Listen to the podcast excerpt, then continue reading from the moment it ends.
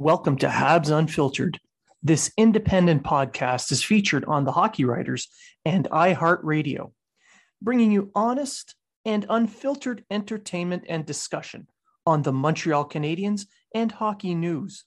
Your hosts, Matt Smith, Treg Wilson, and Blaine Putney, are proud to be one of your trusted sources. If you are talking about it, so are we.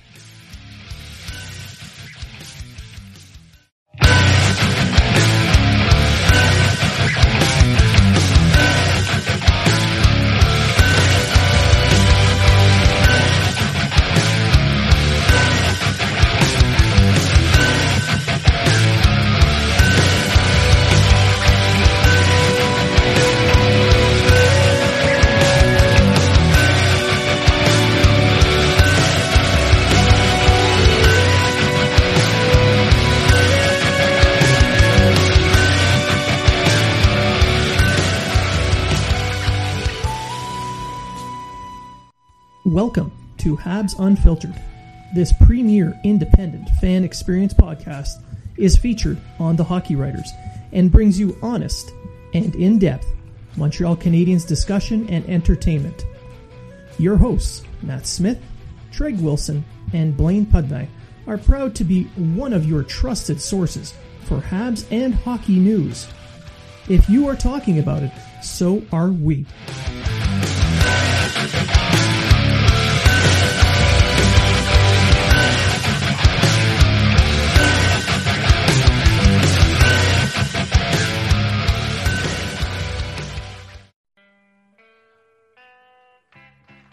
Are you in the market for quality sticks and equipment you can afford? There is a no frills, no nonsense company that wants to provide that to you. No Name Hockey. No Name Hockey is a small Canadian company started by former pro player Jason Goulet. When he retired, he searched for sticks that felt like when he was a pro, but could never find the right one or one that was reasonably priced. So he decided to start No Name Hockey. Now No Name offers high quality, customized sticks at a fair price. They won't try to wow you with a fancy name. They will focus on providing you a pro stock quality stick that you can afford.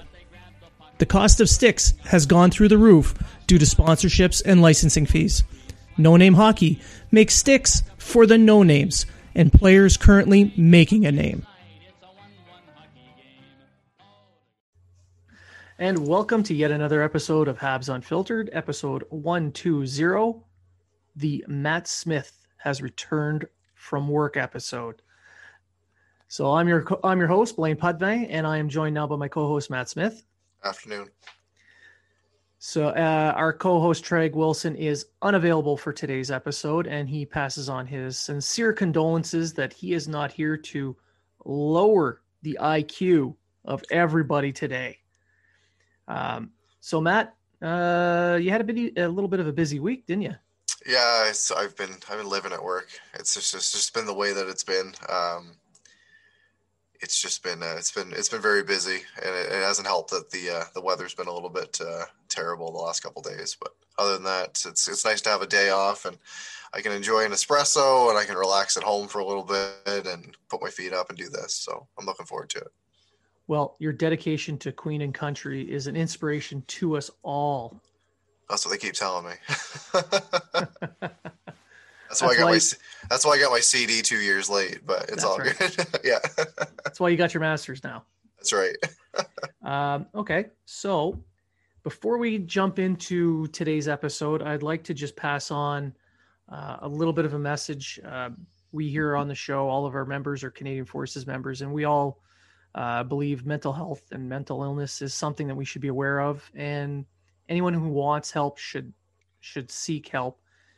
Um, and it's not a sign of weakness; it's a sign of strength that you seek help. So, for the civilian listeners, and I know there's many of you out there, there's a lot of ways that you can get help, especially in Canada. My my American listeners, I'm sorry I don't have uh, help numbers for you just at this point. I'm going to try and tweet some out later. But for those in Canada, the suicide prevention number is 1 833 456 4566, or you can text 45645. Uh, for our our minors, the Kids Help phone is available to you. You can call 1 800 668 6868. It's toll free. You can text connect, C O N N E C T, to the number 686868. Uh, if you need help, please reach out for it. We, uh, we're better off with you here with us than we are without you.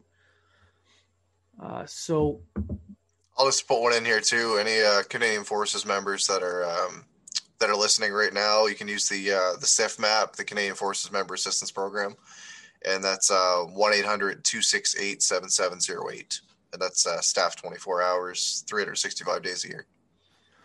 So remember, seek help. It's a sign of strength. Uh, I sought out help, and I'm much better for it. Uh, so, um, without further ado, let's let's just jump into our show. Uh, so the uh, as we record, it's Sunday.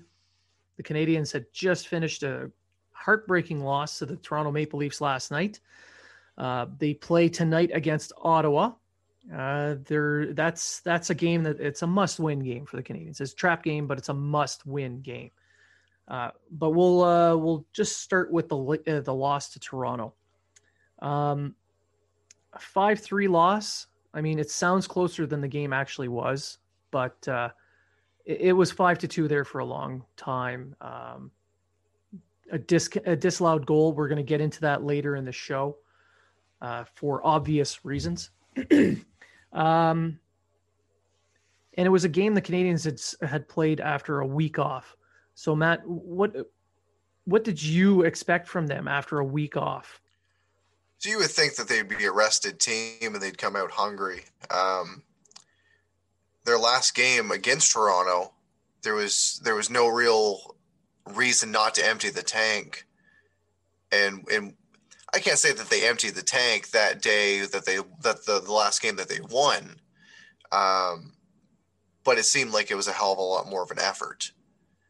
They knew that they were going into a week off, so there was no reason not to play hard and not to come away with a win, or at least play to win. And um, even though I wasn't able to see the game last night, um, just watching the highlights, I didn't see that effort. And um, I saw some uh, some questionable penalties that were called. I saw some, um, you know, some guys that just kind of seemed like they were still on um, that week vacation, and it just so and it just happened that they weren't uh, they weren't skating well. They weren't see, they weren't getting in the right lanes. They weren't reading the plays well. Um, like that one that uh, Boyd got around Petry, and you know a two on zero on a power play you can't you can't do that right? That should that should never that should never happen. Um, yes i said there were some questionable calls. We know that uh, the leafs are a team that uh, live and die by their power play but you can't give them that opportunity especially a five on three. And, um, and, and we saw that early in the game two quick goals. Um, it looked like the Canadiens were going to kind of mount a comeback, and then it was just you know penalties penalties cut up to them again. Um, it's it's hard to say the team was out coached. Um, I it seems in a, in a way that uh, the Leafs had a little bit of help from from Toronto, and that kind of shifted uh, kind of shifted the way that the game ended up.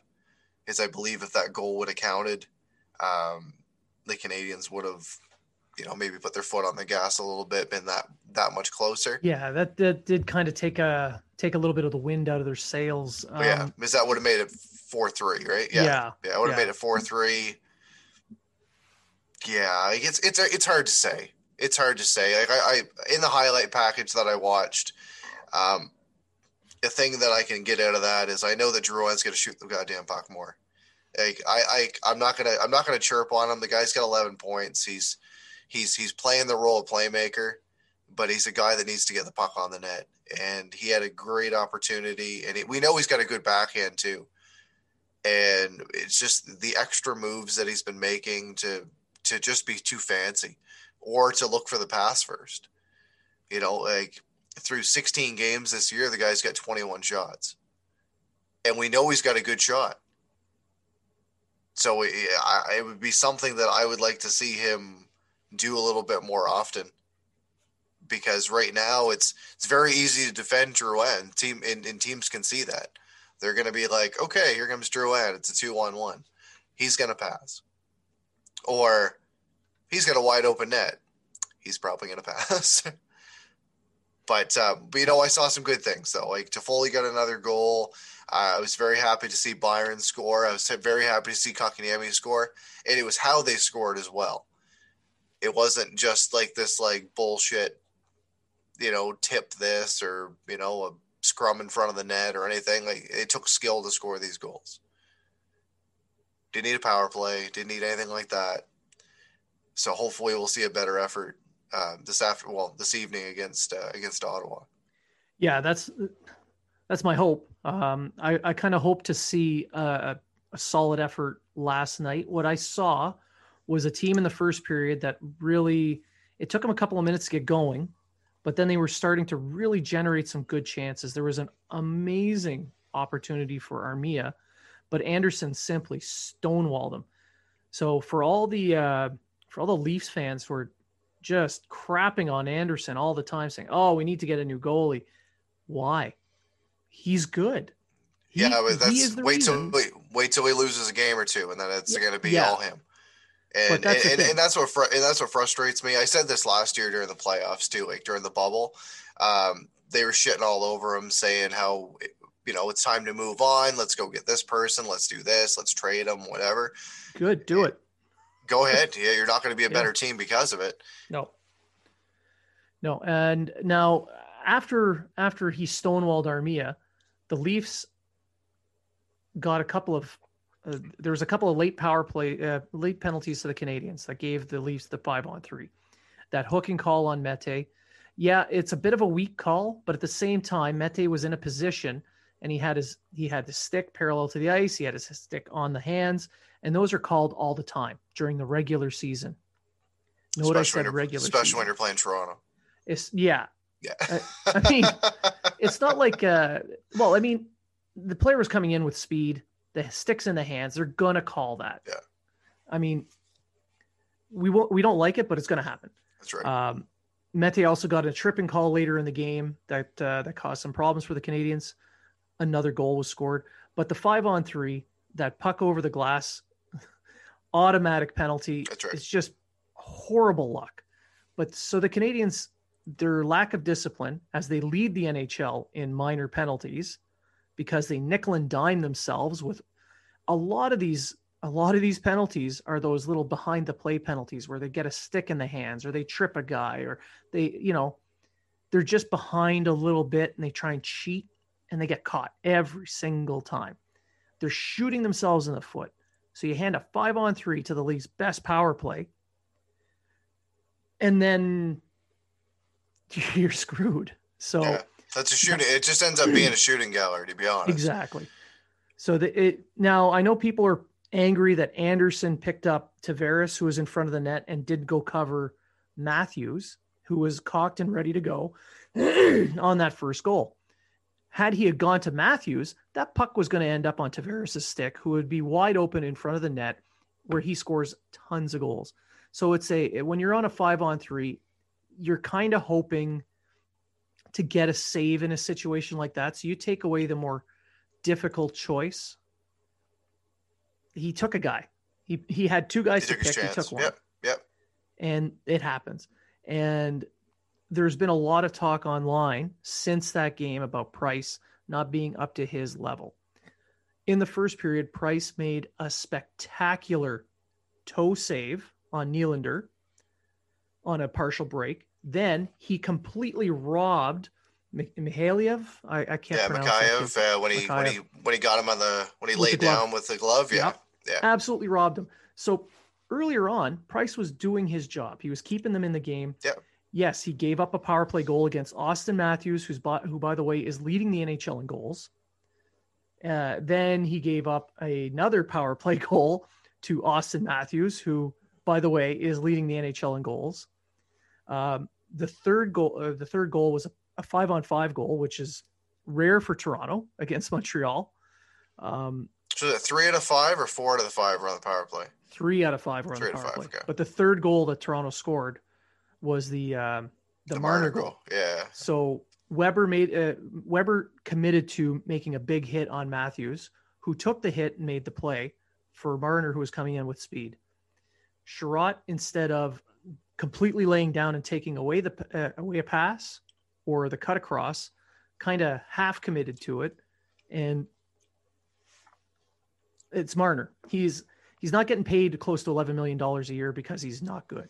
So, yeah, I mean, can't really fault the goalie on that one. The Marner, the second Matthews goal, maybe because he got a piece of it. Maybe he could have got it across quicker.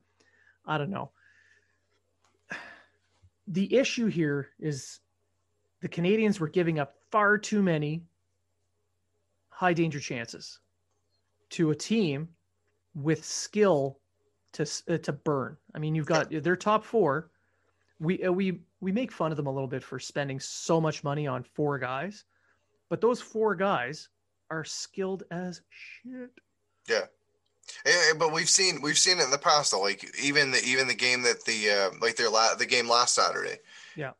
Um. Yeah, they went down early in the game, but third period rolled around and Montreal's like, we can beat these guys, and they did. Yeah, the And and they between- and and and even the even the first game of the year. If it wasn't for some uh, for some uh, for some shoddy calls, Montreal would have won that game.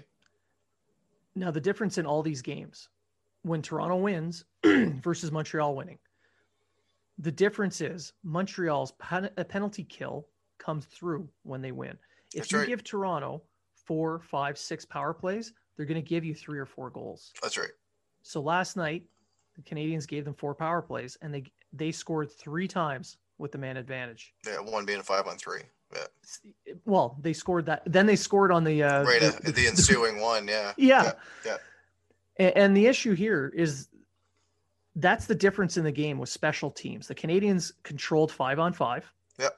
Their power play did okay. They generated some chances, but they couldn't score. So Montreal's power play, it didn't look bad, but they only had had the the- one. Had the one. Yeah. Yeah. Yeah. And the uh the penalty kill is where they really just shot themselves in the foot. They were they did not cover Matthews properly, knowing full well he is their go-to guy for the shoot to shoot. It, They- um, They didn't stop the cross seam passes. Uh, Toronto was moving the puck almost at will. So that's the difference, folks. yeah. Did I hear right that something happened to Petry in the first period or something? He took a bit of a shot in the arm on the wrist there. Okay. He went off the ice for a bit, but he came back. He, he seemed okay for the rest of the Okay. game. Okay. Um, now they had that whole week off, and Yeah. you would think that they'd work a little bit more on the the special teams, but it just didn't seem that they did. So until they can actually sort out that penalty kill, to bring it back to the power kill where they were they were attacking guys coming in through the neutral zone. Yep. I mean, Toronto didn't even have to worry about trying to get back in the zone because they would just win the face off cleanly and stay in the zone pretty much the entire time. Yeah. So, So one one change that I would make, and I hope they do make this change for Ottawa, is I take Mete out of the lineup. Um, You know, yes, Mete can get up the ice with speed and everything. However, the guy can't defend. And um, when we talk about trying to kill penalties and everything like that, he can't defend. He's not No. a penalty killer. He can't be tr- he can't be trusted to kill penalties. Kulak's a much better um, a much better candidate to be in that position to to be out there to kill some penalties. And we've seen in the past, you put him with um, you could put him with Romanov or you can put him with um, with Petry, and the, he he seems to gel b- well with both of them. It's just he's the he's the easier choice to take out of the lineup than than Romanov or Edmundson or whoever else, right? So um, that's the change that I would make to the lineup, and and and it's the same thing. It's the it's playoff Mete from last year hasn't went away. He's still he's still not really engaging. He still doesn't have a shot. And for for for a guy that's an offensive defenseman, you're four games in now. You don't have a shot on net. It's just like the writing's on the wall. Like the spotlight is now on you when it and and and it's he's he's very low on the totem pole for the Canadiens but the spotlight's on him simply for the fact that his agent came out and said, My client would like a trade. Well, right now he's playing like he's he's going to be a taxi squad guy, or he's going to be, or he's going to be a guy that's going to be sitting on the bench. He's playing his way out of the, out of the NHL. Hundred percent. Well, maybe not out, out, of, of the NHL. Anyway. Out of Montreal, hundred percent. Yeah. Um, now the Canadiens have lost four of the last six. It's a bit of a slide. Yep. Um, and we we mentioned this in previous shows, especially leading up into the season, that they can't afford to have a season where they have a long string of losses or st- stretch of losses. Like last year, they had two eight game losing streaks. This year, we're at four of six are losses in the last six. So, does this me it, it, is this going to kind of cue the coaching staff to maybe start tweaking things? Because if they don't, we've seen some going to be forced. So we've seen some partial lineup changes, and in my opinion, they've worked, but they haven't worked. Um, well, Tatar and Kotkaniemi, that one uh, they played against Toronto, they looked yeah. really good. Yes, yes. That that's a good change. Toffoli so on that line, that's that so, he looked so, good. So, so that's worked, and the Toffoli has worked. Um, I'm wondering maybe if we're going to see some maybe some shifting to the D pairings. Yeah, I would I would try and see if maybe trying something new with uh, breaking up the Chiarot Weber pairing because you know, they did not would, look good against Toronto. I would maybe. I don't really want to play two righties. I don't really want to play two righties together and have Petry play with uh, with uh, with Weber. But you know what? Give no. um, give Romanov a shot with Weber. Well, Romanov's been having some difficulties as well. I mean, or playing with Petry and put Edmundson with um with uh with Weber. Yeah, you got two guys that aren't the the more the most fleet of foot. But um, at least you got two guys that can fend. Yeah, Chiarot and Weber, uh, they're not the most fleet of foot either, and uh, they against a team like Toronto, they did they did not look good. Yeah, so you could even like you could even say put Chiarot with maybe put Chiarot with Romanov, put Kulak with Petry, and put Edmundson with uh, with Weber. Maybe just just just to see. Yep. Because like going into tonight, we're gonna be playing the Sens. The Sens have won four games this year, one of them being against the Canadiens. They're the team that has been the biggest thorn in their side so far, and it's kind of ridiculous to think about that. But um, Ottawa's a team that can surprise. Uh, tonight, uh, Chabot's going to be a game time decision. We know that he's a very skilled defender from the back end that will actually shoot the puck, unlike Mete. I did that for you, Treg. Um, and uh, and Matt Murray, like even though he's only got two wins this year on the season, um, career wise, he's got very good numbers against Montreal, and he kind of seems to take it to the next level. So um, looking at the game day skate, uh, looks like um, Michael uh, Micheal Haley will also be in the lineup. Their resident uh, goon, who's played one game this year. And, Yay! A random fight for no reasons coming right. up. So we'll see. We'll see how that goes. It's only gonna be his second game of the year. He only, you know, he's a guy that averages about seven minutes a game. So we'll see what comes of that. It might just be a, uh, it might just be a, a guy that they need to, they want to get in the lineup. Who knows? Uh, but we know the kind of game that he plays. Um, we'll we'll we'll see how we'll we'll see how tonight goes. Um, they haven't come out and said if there's going to be any lineup changes, if we're going to see Corey Perry in the lineup, if we're going to see Byron stay in, if we're going to see yeah. anybody else change out. Um, with Byron scoring last night, I can't really see him t- getting taken out of the lineup. He also he played a great game last night. He sat and then he came back and he was the Byron that everybody wanted to see. Which was, is which is fast. what we need to see. exactly. He was fast. He uh he was he was strong on the forecheck. He was strong on his back check. He got shots on net. He supported uh, Evans well. Um, and now he's where he's going to be playing against his hometown team. So I can't see them taking Byron out when they're they're getting what they want out of Byron. Same with Tatar. He sat and he looked great. He got a goal and an assist. Yeah. He looked great. Or goal and an assist. Well, got a couple points out of that deal. Yeah. Um, now the home record versus the road record for the Canadiens. I think this is going to be coming into play. Oh, and I, am looking at the coaching on this. Yeah. So the home record, they're five and three, uh, they're three and five, and the road record, they're they're oh undefeated in regular yeah. in regulation play at six zero oh and two. So when they're they're on the road, they're just rolling their lines. They're not really thinking about it. But then they get home, and it seems like Julien's overthinking things. It sure seems that way because you would think you would have a better home record because you can you yeah. can you can dictate your matchups a hell of a lot better. Yeah, and it doesn't seem that way. and and you know what? I understand your mentality behind it and say we can match up again. We can match any of our lines against any line. However, when you have, and, and this is not a knock on a guy like Jake Evans or something like that. I love Jake Evans, but I don't want to see the Evans, Byron, Lehkonen line or Perry, whoever's on that line. I don't want to see them matched up against a top line. And we see, and and it's been something that we've been seeing a little bit too often.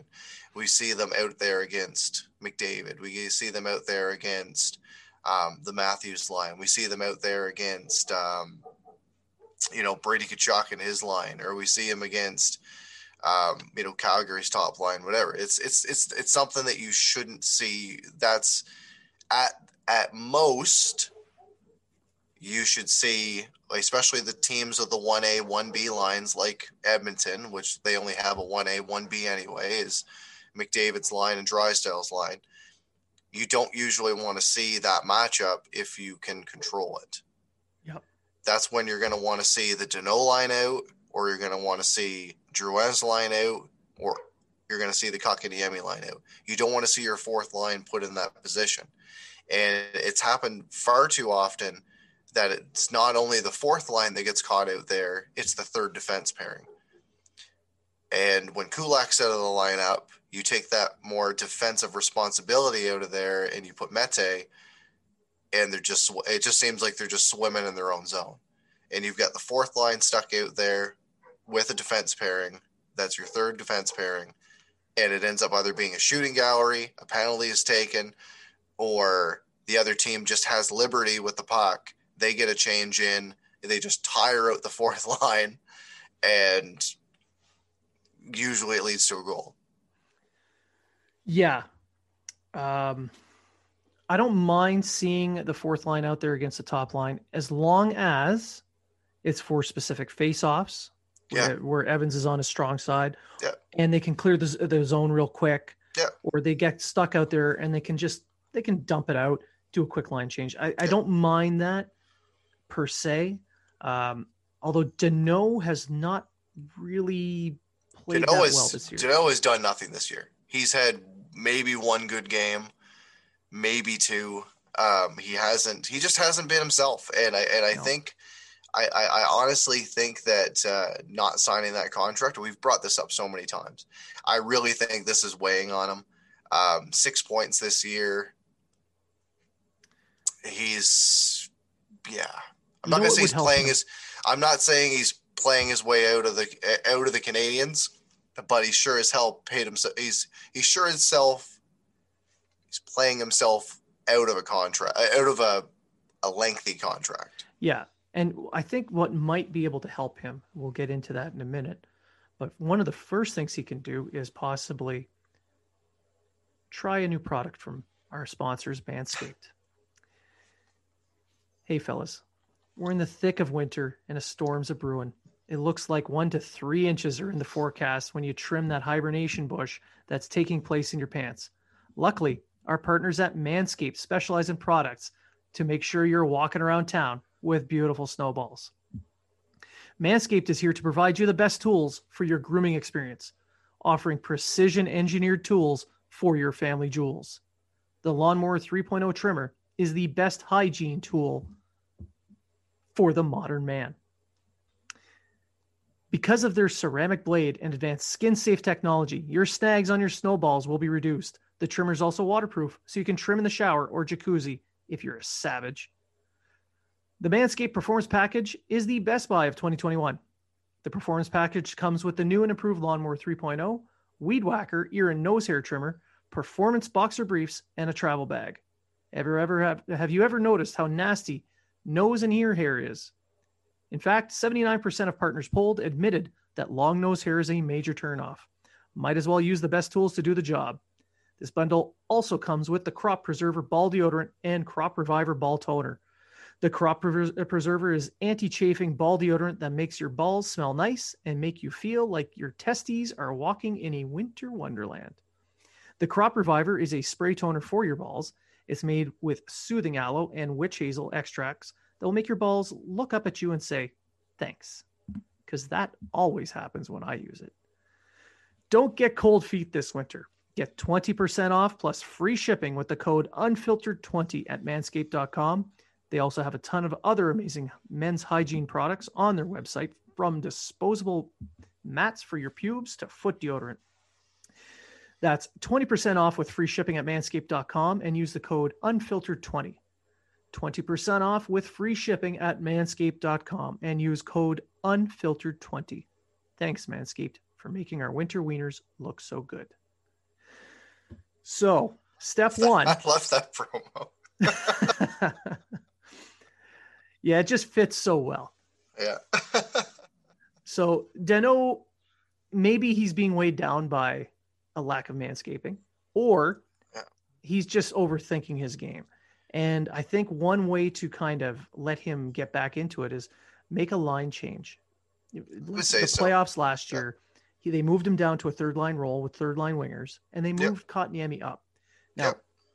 KK has looked very good in the last couple of games. He's improving his offensive offensive game. And in a game like Ottawa, I don't think it's that big of a stretch to place him in a top six role. Let No. him take on those extra three, four minutes. Let Yep. Danault worry about his defensive side.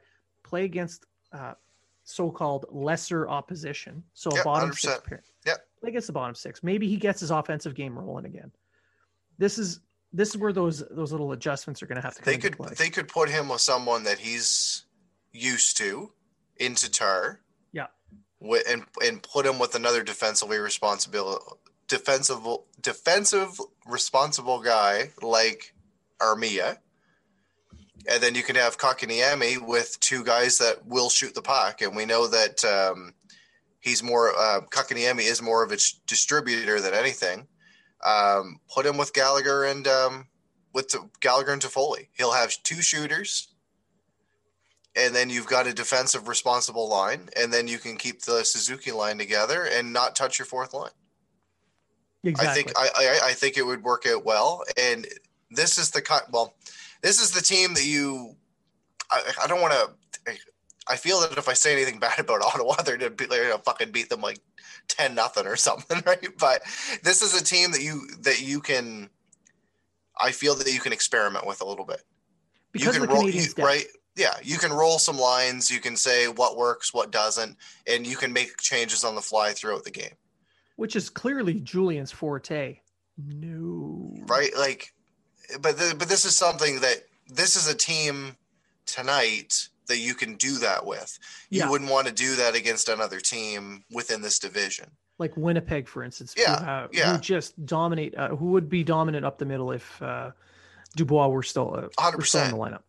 Hundred Um, percent. So, the, but this isn't a, like this is the night if you're gonna want to say, you know, what, what would Kotkaniemi look like with these two guys, or what would Yeah. Danault look like with these guys, or what if I put this defensive pairing together, or what if I switch up the power play and put this guy here? Like this is the kind of team that you can do that with. because of the depth. The Yes. the the Canadiens' depth, that's their strength. This is how you can use it. You can make these little changes and try new things. Um, like the Canadiens' issue so uh, right now in the last few games has been a lack of production up the middle. Now, Kot- Kotkaniemi has scored a goal. He has looked very good offensively for the last few games, and had he been given more offensive players to play with, perhaps he'd have more points in those last few games. So this would be a good time to throw him into that top six role with better offensive players. And for Danault to get him going again, move him down. Now, the issues we're seeing, I mean, Suzuki, he's had a bit of a difficult time offensively, but he still looks good defensively. Yep.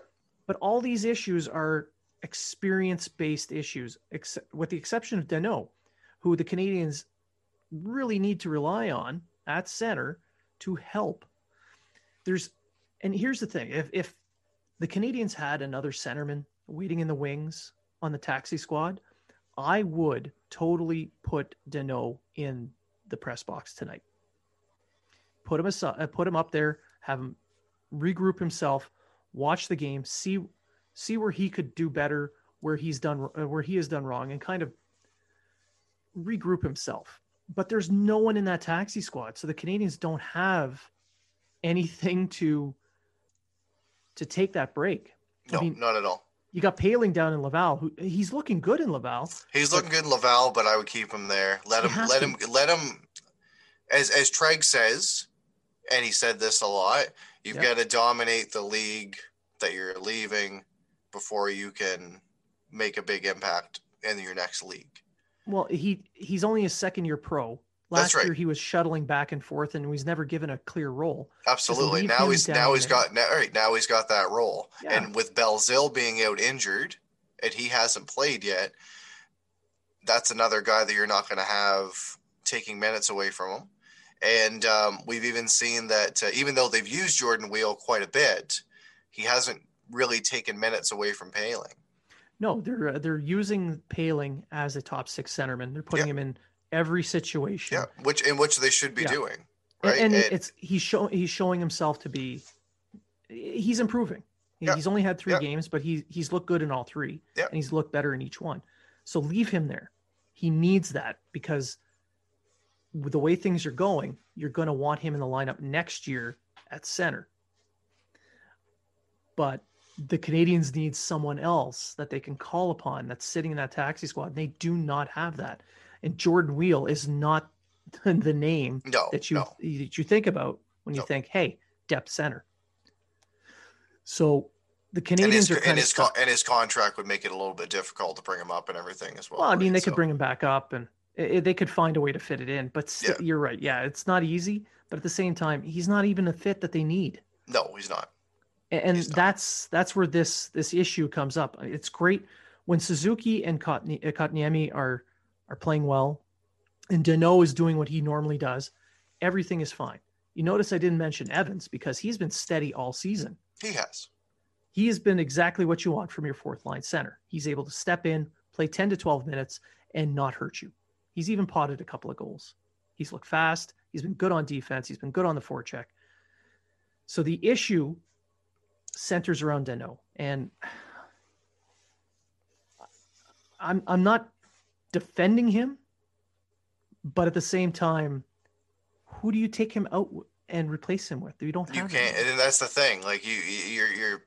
I'm not gonna say they've shot themselves in the foot, but but, but, we went out and we talked about this, and we we talked about this with uh, with John Lu, and this was John Lu's thing as well was them not going out and getting that depth center, and it wasn't it wasn't necessarily because of Jake Evans. It was just having a depth center, having that veteran guy.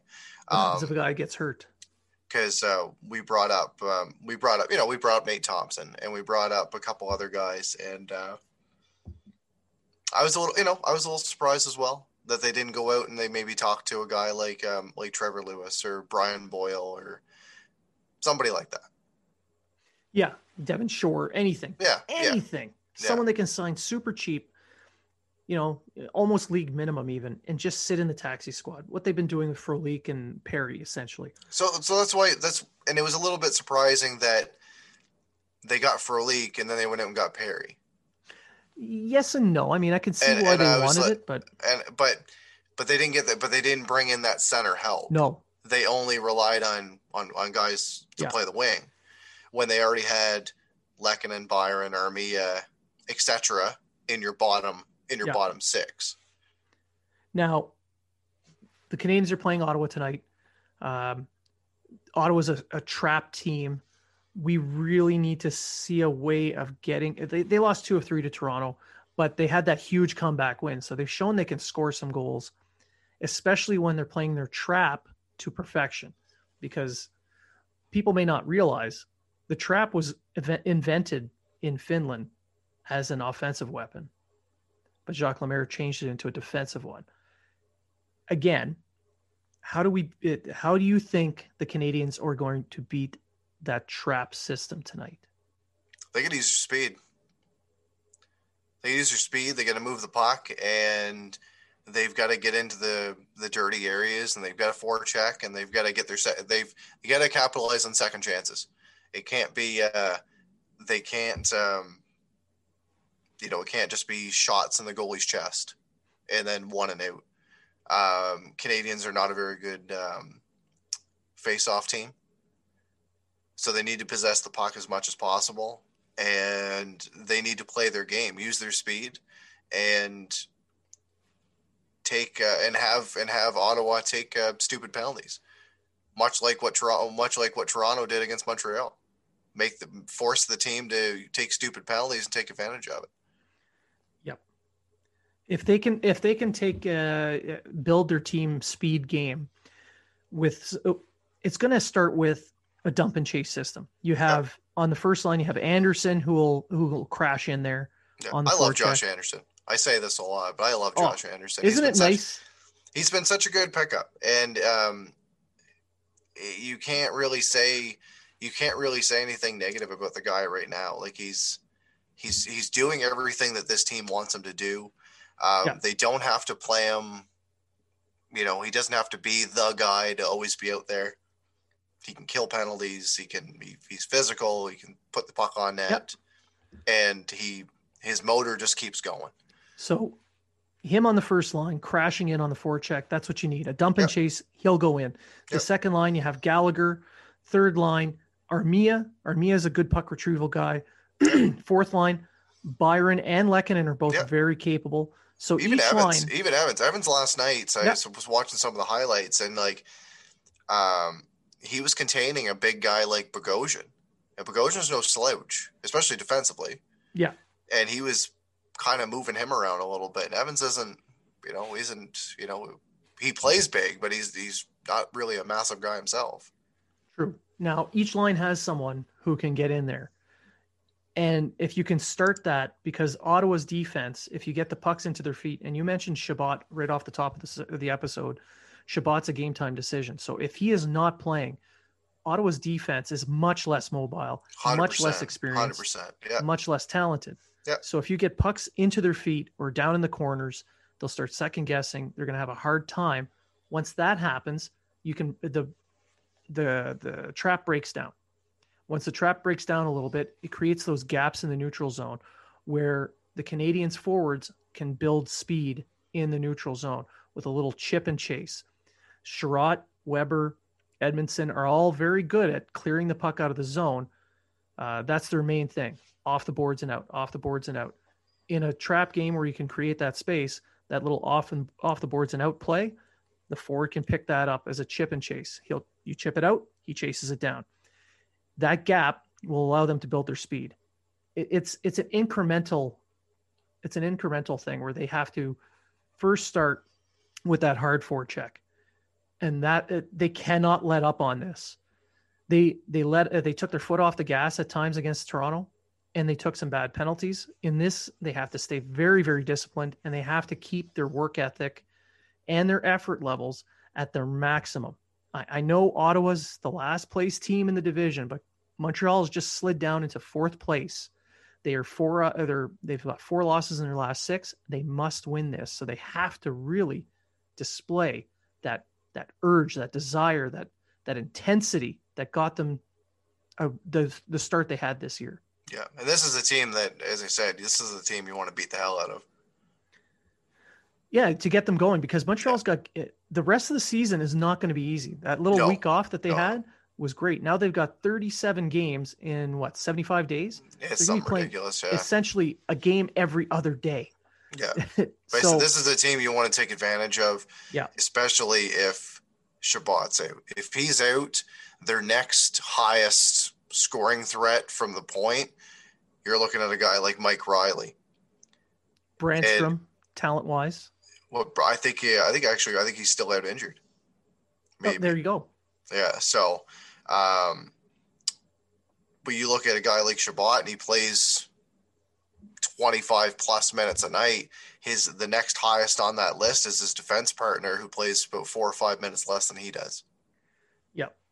He, you know, so you take a guy like out of the lineup, and that's going to really change how their power play sets up, how their penalty kill is. Excuse me. How how everything how everything really rolls. He's he's one of the weapons that's on that team. He's and, one of their main ones, really. Yeah, He's you take you, yeah, you take him out of the lineup. All of a sudden, you're you're uh, you're in four forechecking against guys like Wolanin and uh, you know uh, Gudbranson and, and and, and you know Zaitsev and these kind of guys, right? Instead of yeah. instead of guys that can actually carry the puck up the ice. Uh, so that that kind of forecheck is what's going to be required. They they have to get in there. Um, also, it looks like Allen's going to get the start, and nothing's been confirmed yet as yeah, we record. He should. He should though. It's one o'clock Eastern. The scheduled method of starts is the back to backs. They give them to Allen. Um, so I'd expect him to get the start, and, and I don't think it's going to be much of a difference for the uh, for the Canadiens and how they approach the game. No. Um, fans may be happy to see Allen play in net because as of right now, his numbers are much better than Price's. So that that could be a factor. Um, but yeah, the it's how uh, the the Canadiens. Uh, this is a game for the Canadiens to lose. The, they need to come in with that intensity. So uh, we'll just move on from that, and we'll we'll end it with the last segment of the show. That uh, disallowed goal. So you watched that disallowed goal this morning on Did, replays. Yeah. yeah. Give us give us what you think of it, and then I'm going to get into crapping all over it after. So personally, to me, it looked like a goal. It was a goal on the ice when it when it originally happened. Um, it looked to me like even when the goalie moved his leg, maybe the puck kind of traveled a little bit with him. Was he pushed a little bit? Was there a hell of a lot of other sticks in there too that put a, that uh, that might have put an effort into getting the puck across the net? I think well, so. Muzzin's stick was in there too. His Muzzin's stick was pushed on the leg a little bit, so there's a little I, bit of that. But personally, I yeah. think, and I'm not even going to say this to be just because I'm a Canadiens fan, it looked like a goal to me. And it and because that goal was called back, you know, fucking Leafs Twitter just rejoiced and you know, oh Sheldon Keefe, such an amazing coach, and oh, yeah. You know, whatever. But you know what, it is what it is, and it, and it changed the um, it changed the uh, the momentum of the game, and sure, we saw yeah. we saw what the we saw what the end result was. Um, yeah, it was a goal in my opinion and, and and people who say that it isn't, then it's just you know the game's getting too the game's getting too soft. Now, right? So on my my point of view on it was, if it's a goal, it's a goal. If it's not a goal, it, it's not a goal. E- either one, whatever. Well, I can live what, with either well, one. This is what I don't like. You you you challenge it, and then they say, "Oh, it was goaltender interference." Well, then where the hell was the call? Or where's the call after the fact? If if if you're going to call goaltender interference, call penalty afterwards. Well, and here's the right? thing: like they they did review the so they scored the goal. They reviewed yep. the play. They called it a goal again. So it was called yep. a goal on the ice. They did a review. They called it a goal again. Then Toronto challenged. They reviewed a, a second time and then called it off. So the the uh, the reasoning behind that that we were given was just assumptions that were being made, but the first review was to see if it crossed the line. So you, are telling me that the officials who are watching this review over and over and yeah. over didn't say, "Oh, I That's think we probably goaltender goal. interference." Yeah, and yeah. then they can just say no goal at that yeah. point. Yeah, but no, they didn't. They just called it. Oh yeah, it's a goal. So they they called it a goal twice. Then they go upstairs to Toronto. Toronto. yeah, and it's called back okay, fine. You want to call it back for goaltender interference. Cool. Yeah.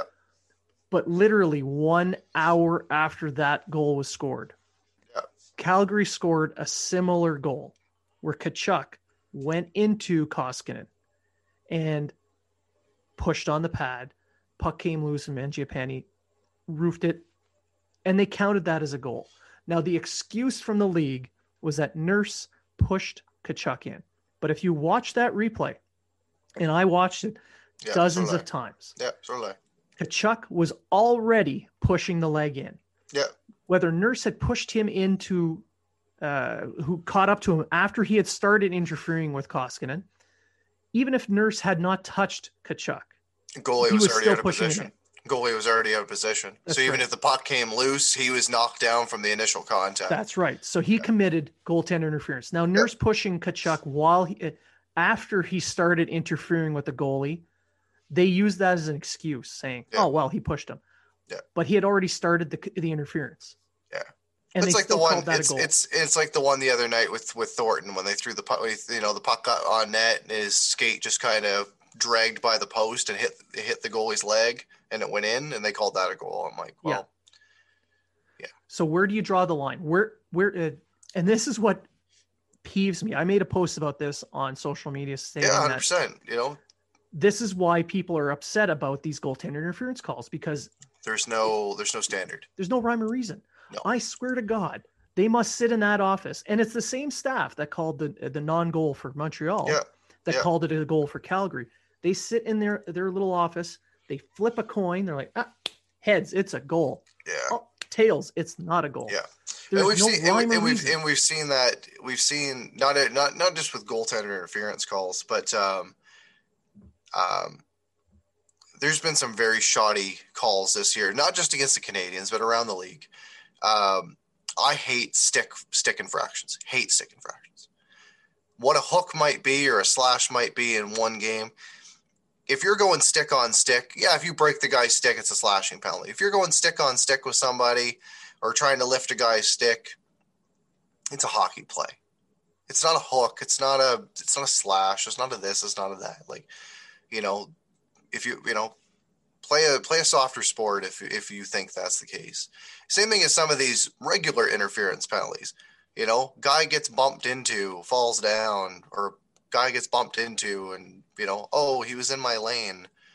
You know, guy skates backwards and someone accidentally bumps into him, interference. It's like, give me a break. And then you see the next game, Buddy can literally like pick the guy up and throw him against the boards.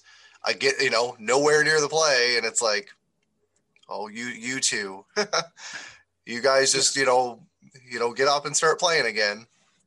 Well, I There's mean, a lot of the- it. There's been a lot of inconsistencies, and Yeah. but the one that the ones that always come back are the ones that lead to goals, like goaltender interference calls, where you can say, yeah, they probably are flipping a coin. Somebody somebody posted out the other day. I don't remember who it was, but they said Toronto can't let Toronto beat Toronto. I think that was I think that was Treg using the Habs and Yeah. Yeah, and I laughed pretty hard. I was like, yeah, that seems about right. now for for me I, I i get your point on the calls i, I know some uh, there's a lot of ticky-tack calls that have been made what irks me is not the game to game thing because you're going to have different officials officiating different games and there's going to be different standards I, I can understand to a degree We're even seeing that between from from division to division. You see some Yeah. of these games, and you're like, you're watching like the like a Washington game, or you're watching the Vegas game, or something like that. Some of the games, these guys are beating the piss out of each other, and you're just like, Yeah. this is good. This, you know, I'm not gonna say like, I you know, I don't want guys to like ever you know flying elbows and everything like that, and whatever else. But you know, you want to see competitive hockey. You don't want to see I. I almost dropped another f bomb. That's two on the show.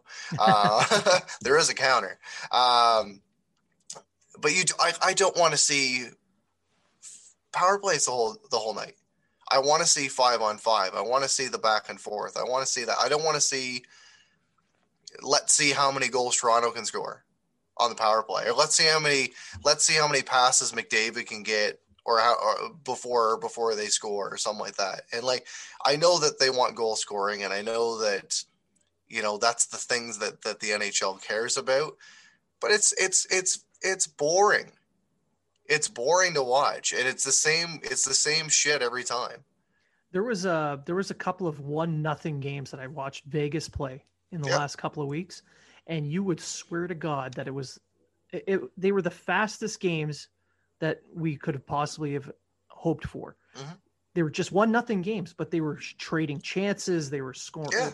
They they scored only the one goal, but if you had never watched a game of hockey before in your Yeah. life, they let those two teams play, Yeah. and they went toe to toe, and it was I, amazing. I, I hate seeing these games and it's like, oh, well, Montreal went one for six on the power play, and Toronto went one for eight on the power play, and you're just like, Well, it's, Toronto would have gone seven for eight. you know what I mean? Like, it's just, it's, it's, it, it's so boring to watch. It slows the game down, and it's like, okay, dump it out of the zone. Okay, let's come in, let's get, let's get set up. Okay, let's dump it out of the zone.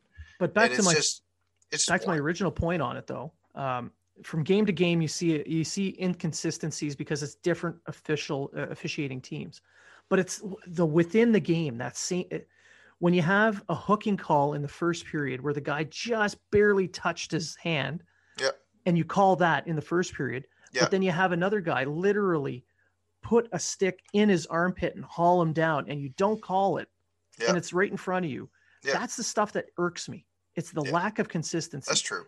Set a standard early, keep that standard. Yeah, you're going to miss a couple of plays here and there. They're only human. Yep. I can understand missing plays, but if you're Oh. going to set a standard, meet the standard. Game a lot of the times a lot of the time especially within the canadian division and i'm going to say this because it's the truth montreal doesn't have that star power they Oh, got it God, in no. they've got it in their net yes shea weber's a star yes you can say that you can you can definitely say that about him however he doesn't get he doesn't get the benefit of the doubt that a lot of players with different names on the back of their jerseys get you know the end of a game you see Matthews, Marner, McDavid, Tavares, whoever running some interference or a hook or a this or a that, chances are it's not going to be called. You change those names to, you know, Matthew Tkachuk, Brendan Gallagher, any of those kind of guys, it's probably going to get called. Yeah.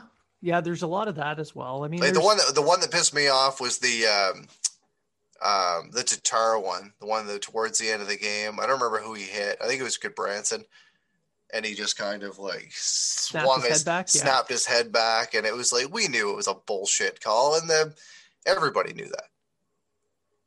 But Branson's a big guy. He must have been hit I, really I hard. know he must have just just just that just the the the, the truculence behind that hit.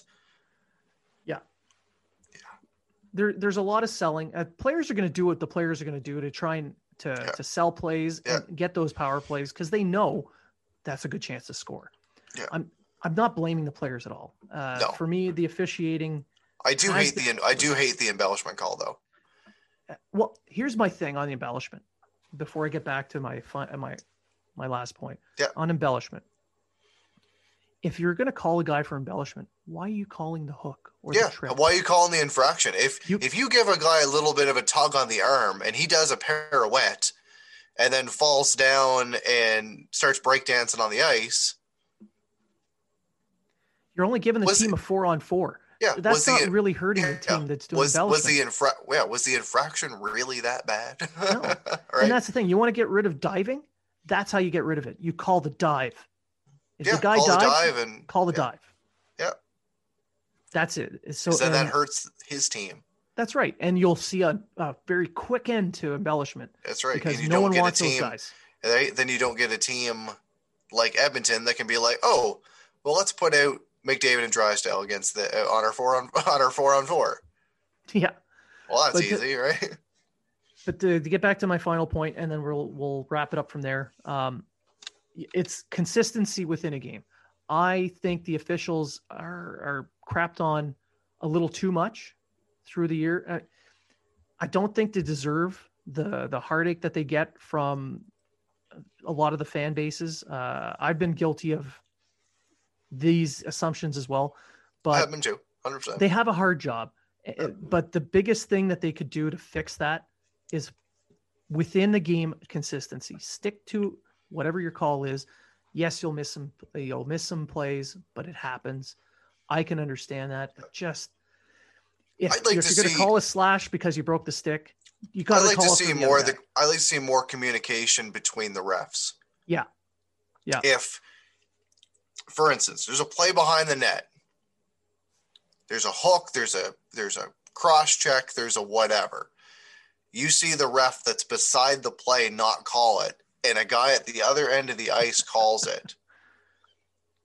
Go and talk to the guy that's down there and say, "What did you see?" Because if the, the guy the guy down there obviously did not see, he was looking at the play. He did not see an infraction on the play. So how the hell did the guy at center ice be like, I don't know, looked looked like he got a high stick up to me. It's like He They- put that- down, he that's put the- down his the package thing of that pisses Maury's, me looked up and saw something. Oh, sh- ooh, oh yeah, yeah. Like. Oh, like that's the is. thing. That's the thing that really irks me. Yeah. And that's yeah. Yeah. That irks me probably more than the goaltender interference. So now, before we sign off, do you have a prediction for tonight? I um I'm not gonna say the S word. I think I think uh, I think Allen's gonna come out and be hungry to um, to get this team back in the win column. I haven't uh, I can't say with the work week I just had I can't say that I, I know their schedule coming up. I don't know who they're playing. I think they're playing Winnipeg for the first Yeah, time they will be. Yeah. this week. Um, I'm gonna say I'm gonna say the Canadiens are gonna come out um, with more of an effort. We might see a couple little changes to the lineup here and there. Uh, I'm gonna say a four-one Canadiens win. Woo. I'll say a four-one win, and I'll even say that Josh Anderson scores his tenth goal of the year. That'd be nice. Yeah. I'm going to predict um, that Julien is going to roll all four lines without really paying much attention, and we're going to see a better outcome than we did against the Leafs because he's not overthinking things. So uh, I think we'll uh, we'll end the show there. It's been about an hour of crap chucking and a lot of talk about officiating, uh, which Yeah. is abnormal on this show. But I mean, after that, uh, we we needed we needed a moment to to vent our frustrations. Yeah. And I want to finish it with saying I I respect the re- I respect officials. I believe they do a, an amazing job. A lot of the time, they're crapped on unnecessarily. But no one's perfect, and we need to understand that. But they could help themselves a little bit more with consistency. And for those who are upset about the uh, the refused goal against Montreal, them's the breaks, guys. We these are the things that are going to happen through a season. It's just it it's one of those things where you're you look at the goal scored almost identically later, and you're like, did they flip a coin? And my I say yes. Prove me wrong. If you think that they're not in that office flipping coins to decide goals, send me an email. Tell me how they're not doing that. And good luck because it seems too random to not be a coin. So uh, we'll end the show there. I want to thank everyone for listening. Matt, you had something you wanted to pass on? Uh, before before we let you guys go, uh, Tricolor Spore came out and they said that they have uh, reverse retro jerseys for certain players back in stock. So if you want to get your hands on a reverse retro jersey, this is probably the time to do it. Um, also, I want to give a shout out to um, Everything Hockey. They use the um, they're at the um, the tag uh, A Clothing. I'm wearing one of their sweaters right now. They make some really good stuff. They have a hell of a lot of uh, products on their website, and um, they've got you know they've got a good Twitter page. You can go check them out. Um, they're they're they've got sales going on all the time. They've got a hell of a lot of um, designs they can do for for uh, for shirts and sweaters. They do stuff for women's hockey. They do stuff for mental health, etc. So it's definitely something you guys should check out. Absolutely. Um, also, if you're looking for a good uh, uh, charity to get involved with, uh, Vets Canada is a Yeah. great one. Yeah, Uh, I volunteer also- with them. I've been I've been involved with them for a few years. Uh, they help the homeless veterans, so that's a good one.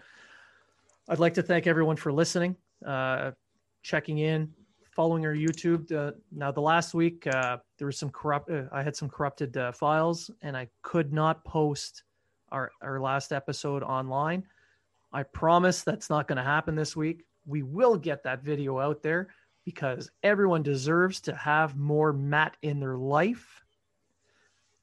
I know I was missing him. so, again, thanks for listening. Thanks for tuning in. And remember, if you are talking about it, so are we.